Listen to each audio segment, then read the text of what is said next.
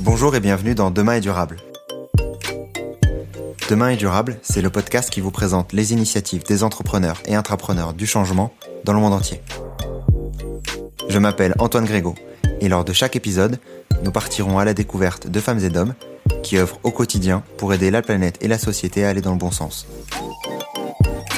Ils nous partageront ce qui les motive, ils nous dévoileront leurs secrets ainsi que leurs conseils pour se lancer, en France comme à l'étranger. L'objectif, c'est de commencer à agir durablement dès demain et ainsi de devenir acteur du changement à notre échelle.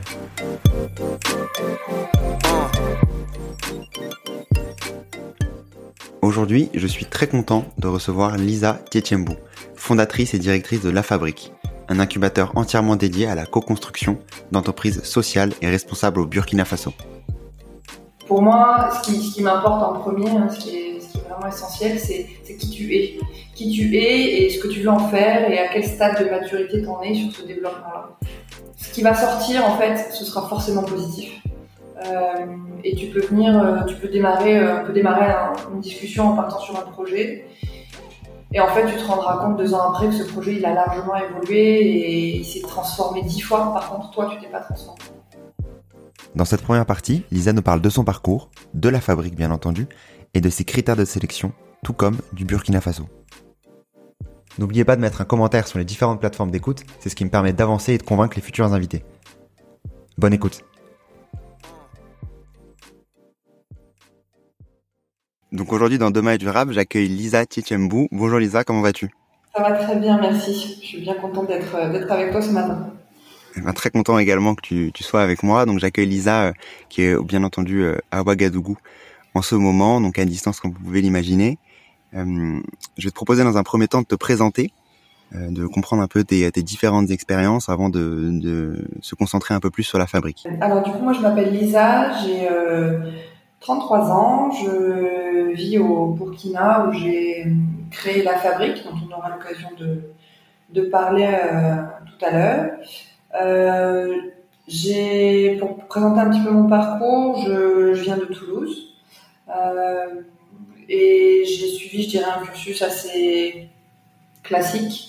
Euh, j'ai, j'ai fait une école de commerce euh, à côté de Paris. Euh, j'étais à l'ESSEC en fait, et où j'ai en fait, je suis rentrée en, en école de commerce en me disant.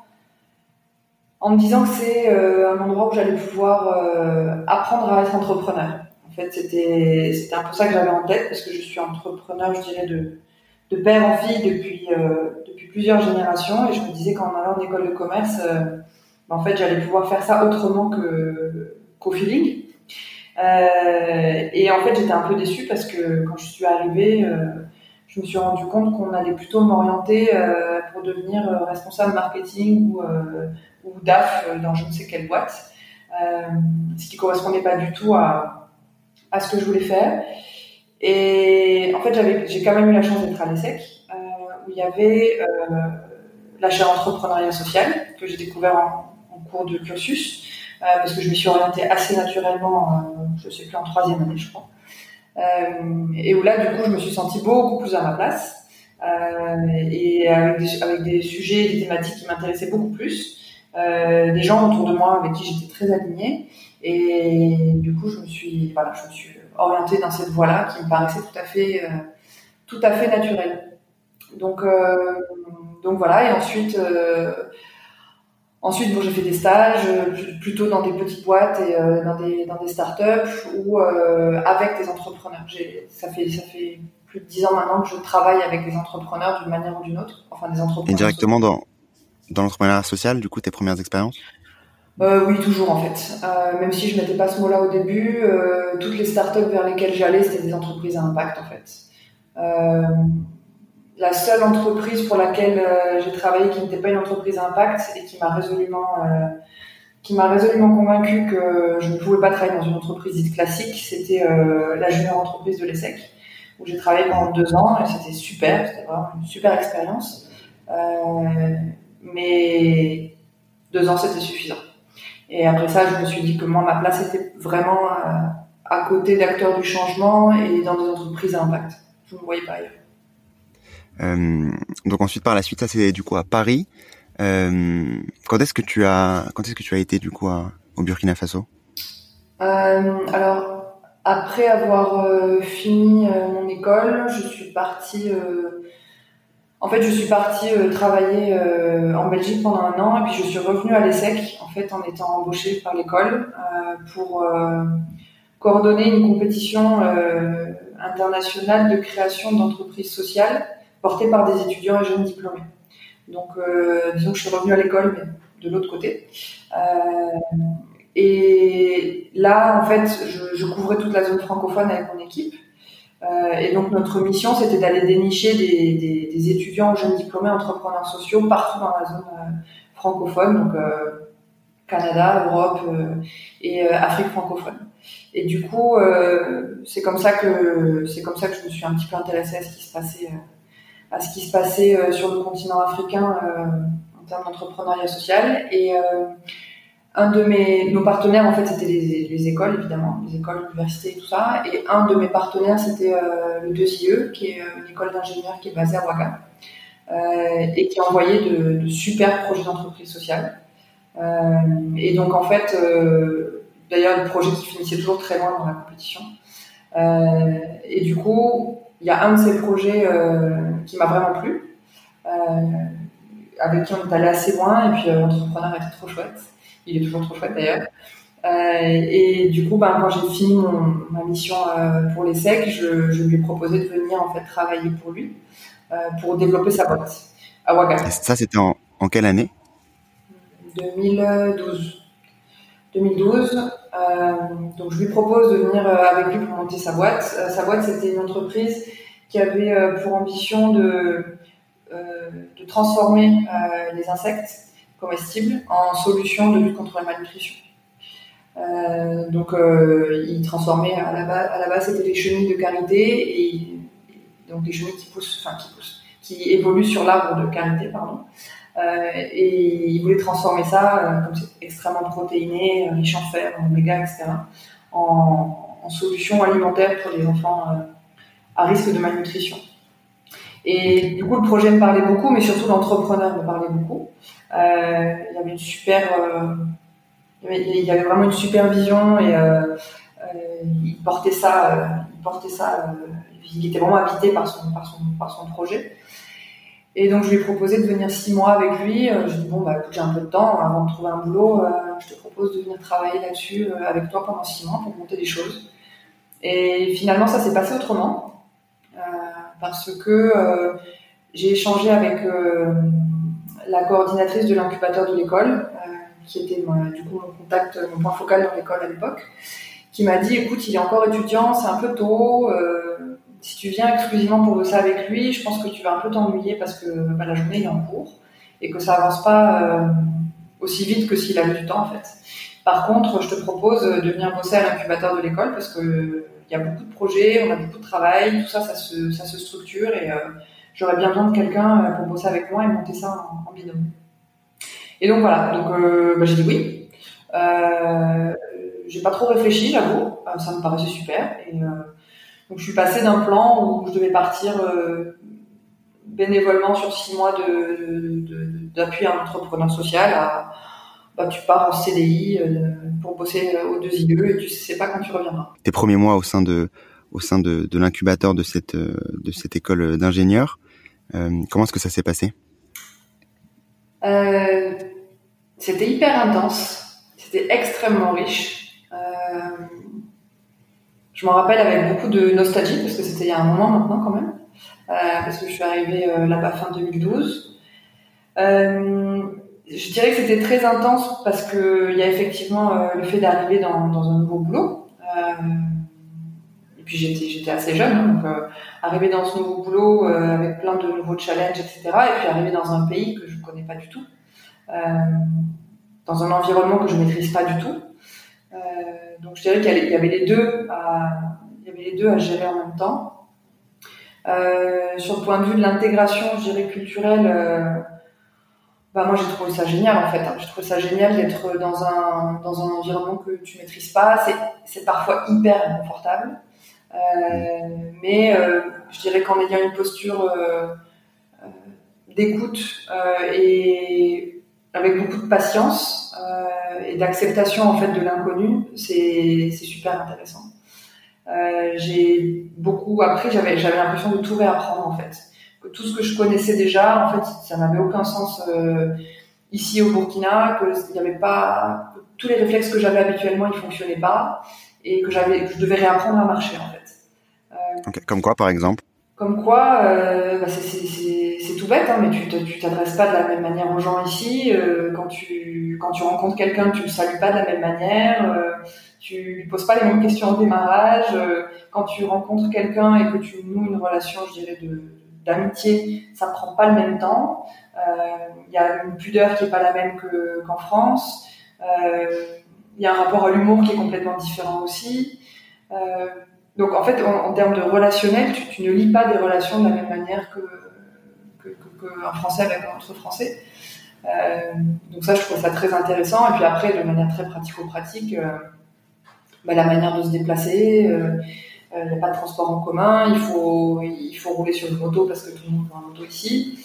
Euh, il n'y a pas de... Il, il fait chaud. Il fait très chaud. Euh, il y a... Tu es dans un environnement où t'as des coupures de courant, des coupures d'eau, et en même temps la vie continue, ça ne s'arrête pas, t'as pas internet, tout ça fait que ça diffère. En revenant sur l'expérience, cette première expérience au Burkina Faso, quel type d'entrepreneur tu as accompagné au sein de l'école, l'école Alors, d'ingénieurs? Quand je suis arrivée, euh, quand je suis arrivée, j'accompagnais. Alors mon, mon boulot c'était de d'accompagner les étudiants euh, de l'école et les anciens diplômés qui voulaient euh, développer leur entreprise.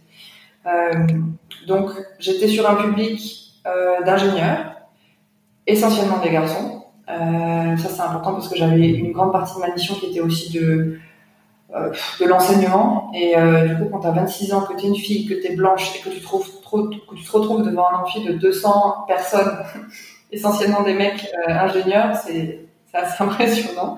Donc, euh, donc voilà, des, des jeunes, des ingénieurs, des, des, des, des garçons euh, et des gens qui avaient tous des projets en fait euh, d'entreprise sociale, mais qui qui mettaient pas forcément ces mots-là dessus, parce que la particularité de cette école, c'était que elle formait au métier de la croissance verte. Euh, donc c'était eau et assainissement, énergie, environnement, euh, B T P, mais toujours dans une logique de croissance verte et durable, et donc de ce fait, toutes les entreprises qui sortaient de, je dirais, de, de, de, de, de la tête des étudiants, elles étaient à quatre-vingt-dix-neuf pour cent des entreprises à impact. Et en termes de, d'expérience là-bas, qu'est-ce qui t'a fait quitter ce, ce job à la création de la fabrique? Alors, j'ai travaillé deux ans euh, dans cette école. Euh, c'était vraiment une super expérience parce que, déjà, ça m'a permis de... Bah, de découvrir le pays, euh, de découvrir le pays, de travailler avec beaucoup d'entrepreneurs différents.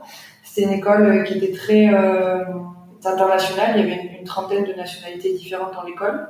Donc euh, j'ai eu l'impression de faire un tour d'Afrique euh, en deux ans, sans bouger de Ouagadougou.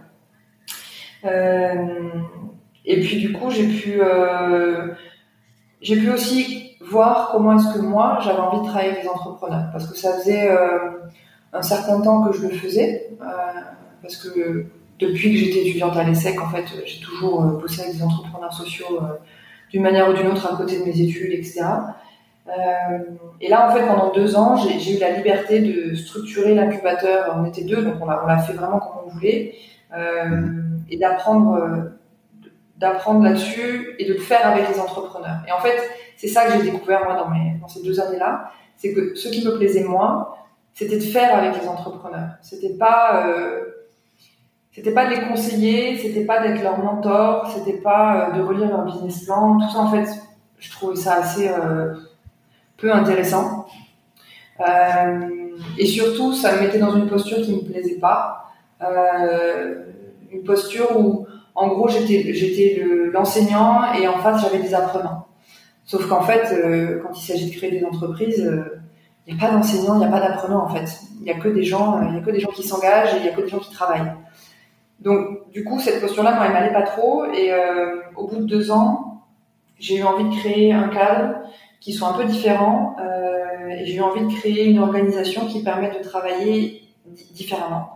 Euh, où on allait pouvoir construire ensemble des entreprises sociales. Ce qui était du coup, en termes de méthode, euh, complètement, euh, complètement différent. Euh, après, à ce moment-là, dans l'école, il y a eu pas mal de, il y a eu pas mal de changements et de, de, de réorientation sur la stratégie de l'école euh, qui m'ont, qui ont été un peu le, le prétexte, je dirais aussi, pour, euh, pour passer à l'étape suivante, qui était la création de, de La Fabrique, du coup, fin deux mille quatorze. Euh, sur le, le début de La Fabrique, euh, du coup, tu démarres seul cette, cette expérience ? Euh, je dirais oui et non, parce que officiellement je démarre seule, mais en fait on démarre à quatre, parce que je pars avec euh, trois entrepreneurs sociaux. Euh, donc moi je dirais plutôt qu'on était quatre, euh, parce que du coup on décide de, voilà, je leur dis je vais je vais lancer La Fabrique. Est-ce que euh, voilà ce que je compte y faire, est-ce que ça t'intéresse qu'on développe euh, ton projet, ton entreprise dans ce cadre-là? Euh, et du coup en fait on va on va développer La Fabrique ensemble. Donc euh, tout ça se, se fait de manière hyper collective, donc on était quatre.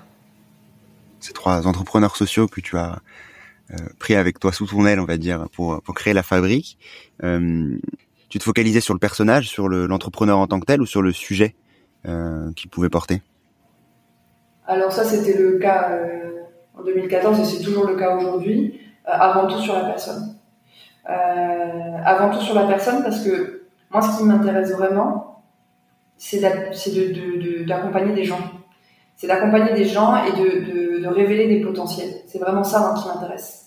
C'est d'aller chercher, je dirais, au fond, tout ce qu'on a de, tout ce qu'on a de meilleur, en fait, et de, et de, et de créer le, le cadre et le contexte qui te permet de faire sortir tout ça et d'en faire de très belles choses. Donc, pour moi, ce qui, ce qui m'importe en premier, hein, ce qui est, ce qui est vraiment essentiel, c'est, c'est qui tu es. Qui tu es et ce que tu veux en faire et à quel stade de maturité t'en es sur ce développement-là. Ce qui va sortir, en fait, ce sera forcément positif. Euh, et tu peux venir, tu peux démarrer, on peut démarrer un, une discussion en partant sur un projet. Et en fait, tu te rendras compte deux ans après que ce projet, il a largement évolué et il s'est transformé dix fois. Par contre, toi, tu t'es pas transformé. Donc euh, c'est plutôt des, des profils de personnes que je, que, je, que je cherchais et que qu'on cherche toujours aujourd'hui d'ailleurs. Et ces trois entrepreneurs, tu les accompagnes encore au sein de La Fabrique? Alors les trois, sur les trois, il y en a un, il y en a un qui était, qui était euh, sur les trois entrepreneurs, il y en a un qui était camerounais et qui est rentré au Cameroun euh, pour des raisons familiales. Donc, euh, on, malheureusement, on ne travaille plus ensemble. Et les deux autres, euh, bah oui, les deux autres sont toujours euh, sont toujours appuyés par La Fabrique. Euh, on travaille toujours ensemble d'une manière ou d'une autre. Euh, le premier, c'est celui justement euh, pour lequel je suis venue au Burkina, euh, qui travaille sur son projet de valorisation de, des insectes. Et le deuxième, il travaille aussi sur les insectes d'ailleurs, mais d'une autre manière. Euh, il a développé des produits, euh, des produits d'hygiène anti-moustiques euh, pour lutter contre le palu en fait. Donc, euh, Ils, ont, ils sont deux, là, ils ont lancé une, une pommade anti-moustique. Euh, parce qu'ici, euh, au Burkina, on, on, c'est le pays du, du beurre de karité. Euh, donc on pommade les enfants, euh, des pommades de beurre de karité tous les soirs. Et du coup, euh, du coup le, le, le, le pari, je dirais, c'est, d'in, c'est d'insérer dans ce beurre de karité, dans ces pommades, euh, des agents anti-moustiques qui vont permettre de repousser euh, bah, les vecteurs du palu, euh, les moustiques, pendant cinq à six heures pour, euh, pour limiter l'incidence euh, de cette maladie-là. Sur, sur La Fabrique en tant que telle, est-ce que tu peux nous partager les, euh, euh, des critères un peu de sélection? Alors, il y a trois critères. Euh, le premier, c'est, euh, c'est l'ambition d'impact. Euh, il faut que les projets et entreprises qu'on accompagne euh, placent au cœur de leur ambition et de leur modèle euh, l'impact social et euh, et le, enfin, l'objectif d'impact, c'est-à-dire que euh, il faut que tout ce qui est, tout ce qui, il faut que tout, tout, toutes les décisions d'entreprise soient, je dirais, euh, mues par euh, par ce sujet-là. Euh, il ne faut pas que ce soit quelque chose de marginal à côté. Euh, on fait un, comme comme une stratégie R S E ou quelque chose comme ça. Euh, donc, euh, le premier critère, c'est l'impact. Il faut que l'impact soit potentiellement fort euh, et qu'il soit au cœur de la démarche entrepreneuriale. Deuxième critère, c'est le modèle économique. Euh, on accompagne des organisations, donc je ne vais pas dire des entreprises parce que ça peut aussi être des associations, enfin, ça peut être tout type de, de, de statut, on, on accompagne des organisations qui doivent euh, s'autosuffire. Euh, et du coup, on ne va pas appuyer de, d'organisations qui dépendent, de, dont la survie dépend de subventions, par exemple. Et ça, c'est important dans un, dans un pays comme le Burkina, parce qu'il y en a beaucoup. Euh, donc ça, c'est le deuxième critère. Euh, même si, alors après, même si le modèle économique n'est pas aujourd'hui viable, il faut qu'il soit pensé pour le devenir. Euh, et troisième critère, c'est euh, le profil de la personne. C'est un peu ce qu'on disait tout à l'heure, c'est, euh, c'est savoir un peu qui on a en face. Euh, donc de manière très euh, pratico-pratique, c'est est-ce que la personne est disponible, est-ce que euh, la personne, euh, est-ce que la personne euh, fait quatorze choses en même temps, ou est-ce qu'elle est vraiment euh, focus sur son, son projet de création d'entreprise sociale, est-ce que euh, est-ce qu'on a en face de nous quelqu'un qui, qui, qui est engagé à cent pour cent dans son dans le développement et le succès de son entreprise, est-ce qu'on a quelqu'un qui euh, sait où il va, euh, est-ce qu'on a quelqu'un qui est suffisamment compétent pour monter sa pour développer sa boîte, ou est-ce qu'en tout cas il est, il est entouré de personnes suffisamment compétentes, euh, et est-ce qu'on a envie de travailler ensemble, parce que la manière dont on travaille avec les entrepreneurs, c'est très intense, ça prend beaucoup de temps, on y consacre euh, voilà, on y consacre beaucoup de temps et d'énergie, il faut qu'on ait envie de travailler ensemble. Merci pour ce retour, Lisa. Euh, tu parlais, tu parlais juste juste avant euh, de de subventions sur les euh, sur le Burkina Faso. Euh, est-ce qu'il y a des subventions justement pour pour se lancer au Burkina ? euh, Alors sur le, les subventions, euh, bon, c'est un très vaste sujet. Euh, le Burkina, c'est un bon, c'est un pays en développement. Ça, c'est, ça, je pense que je t'apprends rien. Et du coup, c'est un, c'est un pays dans dans lequel les, les aides au développement ont une place euh, hyper importante euh, depuis des dizaines d'années. Donc c'est un, c'est un pays, je dirais, qui vit en partie euh, de, de, de subventions et d'aide, d'aide, d'aide internationale. Euh, donc, je dirais qu'il y a, il y a beaucoup d'acteurs économiques, euh, notamment associatifs, qui se, qui se développent et qui évoluent grâce à ces subventions-là. Euh, c'est différent de l'entrepreneuriat, très différent de l'entrepreneuriat, où on est justement dans une logique où on cherche des modèles économiques qui soient rentables et qui ne dépendent pas de ces subventions-là. Euh, ça a l'air de rien, mais c'est un vrai changement de paradigme dans un pays comme le Burkina, euh, parce que jusqu'à présent, en fait, il y a, il y a énormément d'organisations qui, qui n'envisageaient pas de vivre, je dirais, autrement que par, par subvention. Donc là, on a en face de nous, je dirais, une, une génération de d'entrepreneurs qui décident de, de s'affranchir de ces logiques de développement-là, qui décident d'essayer autre chose, euh, d'autres modèles, en prenant d'autres risques. Et en face, il y a peu d'aide, il y a très peu d'aide, euh, il y a très peu de, d'appui, je dirais, financier ou de mécanismes qui répondent euh, aux besoins de ces, de ces personnes-là. Je dirais autant du point de vue euh, étatique. Euh, il y a des fonds qui existent, euh, si tu veux, mais il y a des fonds qui existent pour appuyer les micro-entrepreneurs. Ça, ça y en a. Euh, donc, les, les, les personnes qui sont dans l'informel et qui veulent se formaliser, ça y en a. Par contre, euh, pour appuyer les entrepreneurs innovants ou les entrepreneurs euh, à impact, encore pire, euh, il n'y a pas grand-chose. Sur les, les différentes entreprises que tu peux accompagner, toi, de ton côté, euh, est-ce qu'il y a, un, enfin, il y a des domaines qui, qui ressortent plus que d'autres ? Alors, on n'a pas de, comme je disais tout à l'heure, sur les critères pour intégrer la fabrique, on n'a pas de critères sur le secteur d'activité, donc, euh, mmh. parce qu'on n'a pas envie d'orienter en fait les choses. Euh, et je trouve que les profils d'entrepreneurs qui viennent à nous sont assez révélateurs de, tu vois, de, de, des, des dynamiques sociales, économiques et euh, environnementales, euh, tu vois, du, du pays en fait. C'est, c'est toujours très, très révélateur. Euh, donc on a des, vraiment des entrepreneurs qui évoluent dans tous les secteurs. Comment le Burkina Faso est impacté par le réchauffement climatique ? Alors c'est un, c'est un sujet euh, qui est abordé de différentes manières ici. Euh, je dirais que bon, on, on le, on le, le changement climatique, on le, on le subit de plein fouet. Euh, on est dans une zone climatique euh, qui laisse peu de, qui laisse peu de place au doute, euh, dans le sens où on a des saisons qui sont très marquées au Burkina, avec euh, des saisons très chaudes et très, enfin une saison très chaude et très sèche, euh, une saison des pluies euh, très intense aussi, euh, et une saison qui est plus fraîche en fin d'année. Donc on a, si tu veux, l'année est rythmée par des saisons qui sont très franches. Et en fait, euh, ça fait huit ans que je suis ici, et on voit que ces saisons elles bougent, euh, et que on est, on est tous les ans surpris de, de, de pics de chaleur qui arrivent quand ça devrait pas, euh, la saison des pluies qui commence plus tôt, qui commence plus tard, euh, tout ça, ça se chamboule. Et comme on a des variations de température qui sont très fortes et que euh, on n'est pas sur des climats tempérés, ça se ressent beaucoup. Euh, donc là, moi, je te, je te parle de mon point de vue qui est un point de vue simplement de confort et qui n'est pas très intéressant. Là où ça a de l'impact, c'est quand, euh, c'est quand ces changements climatiques-là viennent euh, avoir de l'effet sur euh, soixante-quinze pour cent de la population, c'est-à-dire les personnes qui vivent en milieu rural et qui vivent de l'agriculture, et dont l'activité économique euh, est largement dépendante des conditions climatiques. Parce qu'une saison des pluies qui arrive un mois trop tôt, c'est une campagne agricole qui est foutue en l'air. Si, euh, si l'agriculteur n'a pas anticipé ce, ce, ce, cette variation climatique-là. Et ça, du coup, c'est des conséquences euh, catastrophiques sur, euh, bah, je dirais déjà sur euh, le fait qu'on ait des ressources et des denrées alimentaires disponibles, euh, et sur le, les conditions de vie de toute cette partie de la population.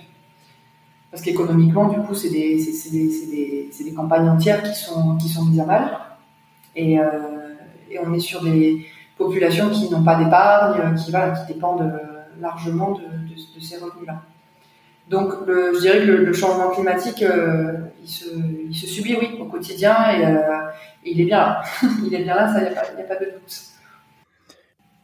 Est-ce que tu vois des solutions qui émergent au Burkina Faso ? Ah bah oui, oui, euh, oui, oui, heureusement. Euh, heureusement, en fait... On est dans des contextes, dans des pays, euh, dans des pays en développement comme le, comme le Burkina, où si tu ne trouves pas de solution, en fait, tu disparais. Donc, il euh, n'y a pas d'autre choix que de trouver des solutions. Et c'est pour ça que le mot de résilience est à la mode ces dernières, ces dernières années. Euh, après, si tu veux, c'est ce que je te disais aussi tout à l'heure, c'est que ça nous impacte de différentes manières, le changement climatique, et ça résonne de différentes manières au Burkina. Parce que là, je, je t'ai abordé le, le sujet du point de vue du problème, mais en fait... Il y a autre chose au Burkina qui est assez fort, euh, il y a une conscience écologique quand même qui est là, euh, qui ne se manifeste pas du tout de la même manière qu'en Europe, euh, on ne trie pas ses déchets, tout ça, ça, ça, ça n'existe pas.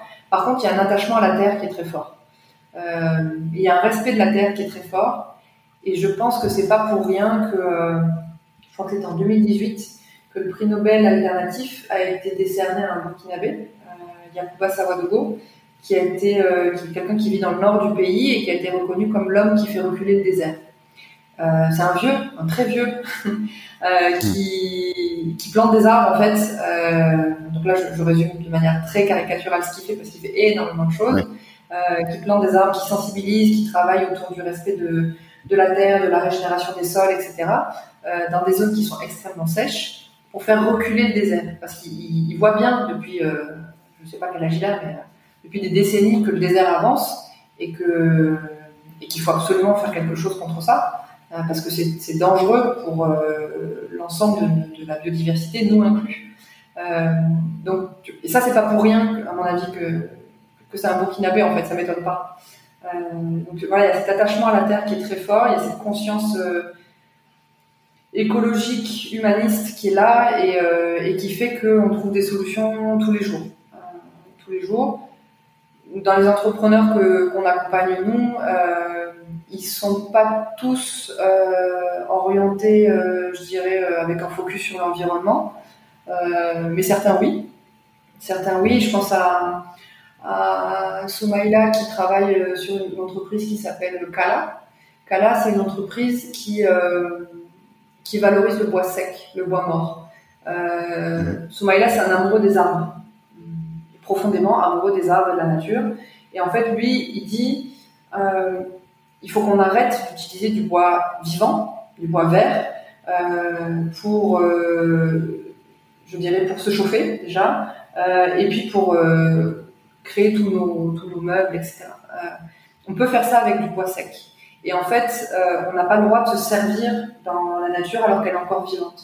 Donc, lui, ce qu'il fait, c'est que il part en brousse à la recherche de bois sec et ils trouvent des bois, des essences hyper rares et des bois d'exception incroyables, et, euh, et ils redonnent une seconde vie à ce bois-là en faisant euh, euh, du bois d'œuvre. Donc euh, il va par exemple approvisionner des couteliers, des gens qui font des couteaux, tu vois, un peu okay. d'exception, euh, et en faisant euh, des créations, euh, des meubles en fait, des créations euh, de, tout, de tout type.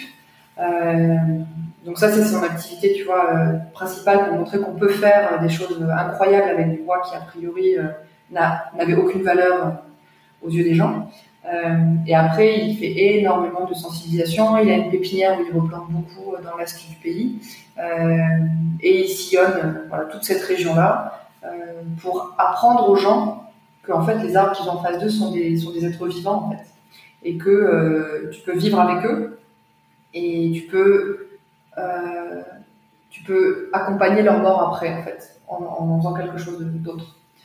Donc, tu vois, on a aussi des gens comme ça. on a aussi des gens comme ça euh, qui, qui, qui, se, qui se consacrent cent pour cent euh, à la préservation de l'environnement. Merci d'avoir écouté cet épisode. J'espère que l'épisode vous a plu. Et si vous l'avez aimé, n'hésitez pas à partager le podcast autour de vous et à laisser un avis cinq étoiles sur les différentes plateformes d'écoute.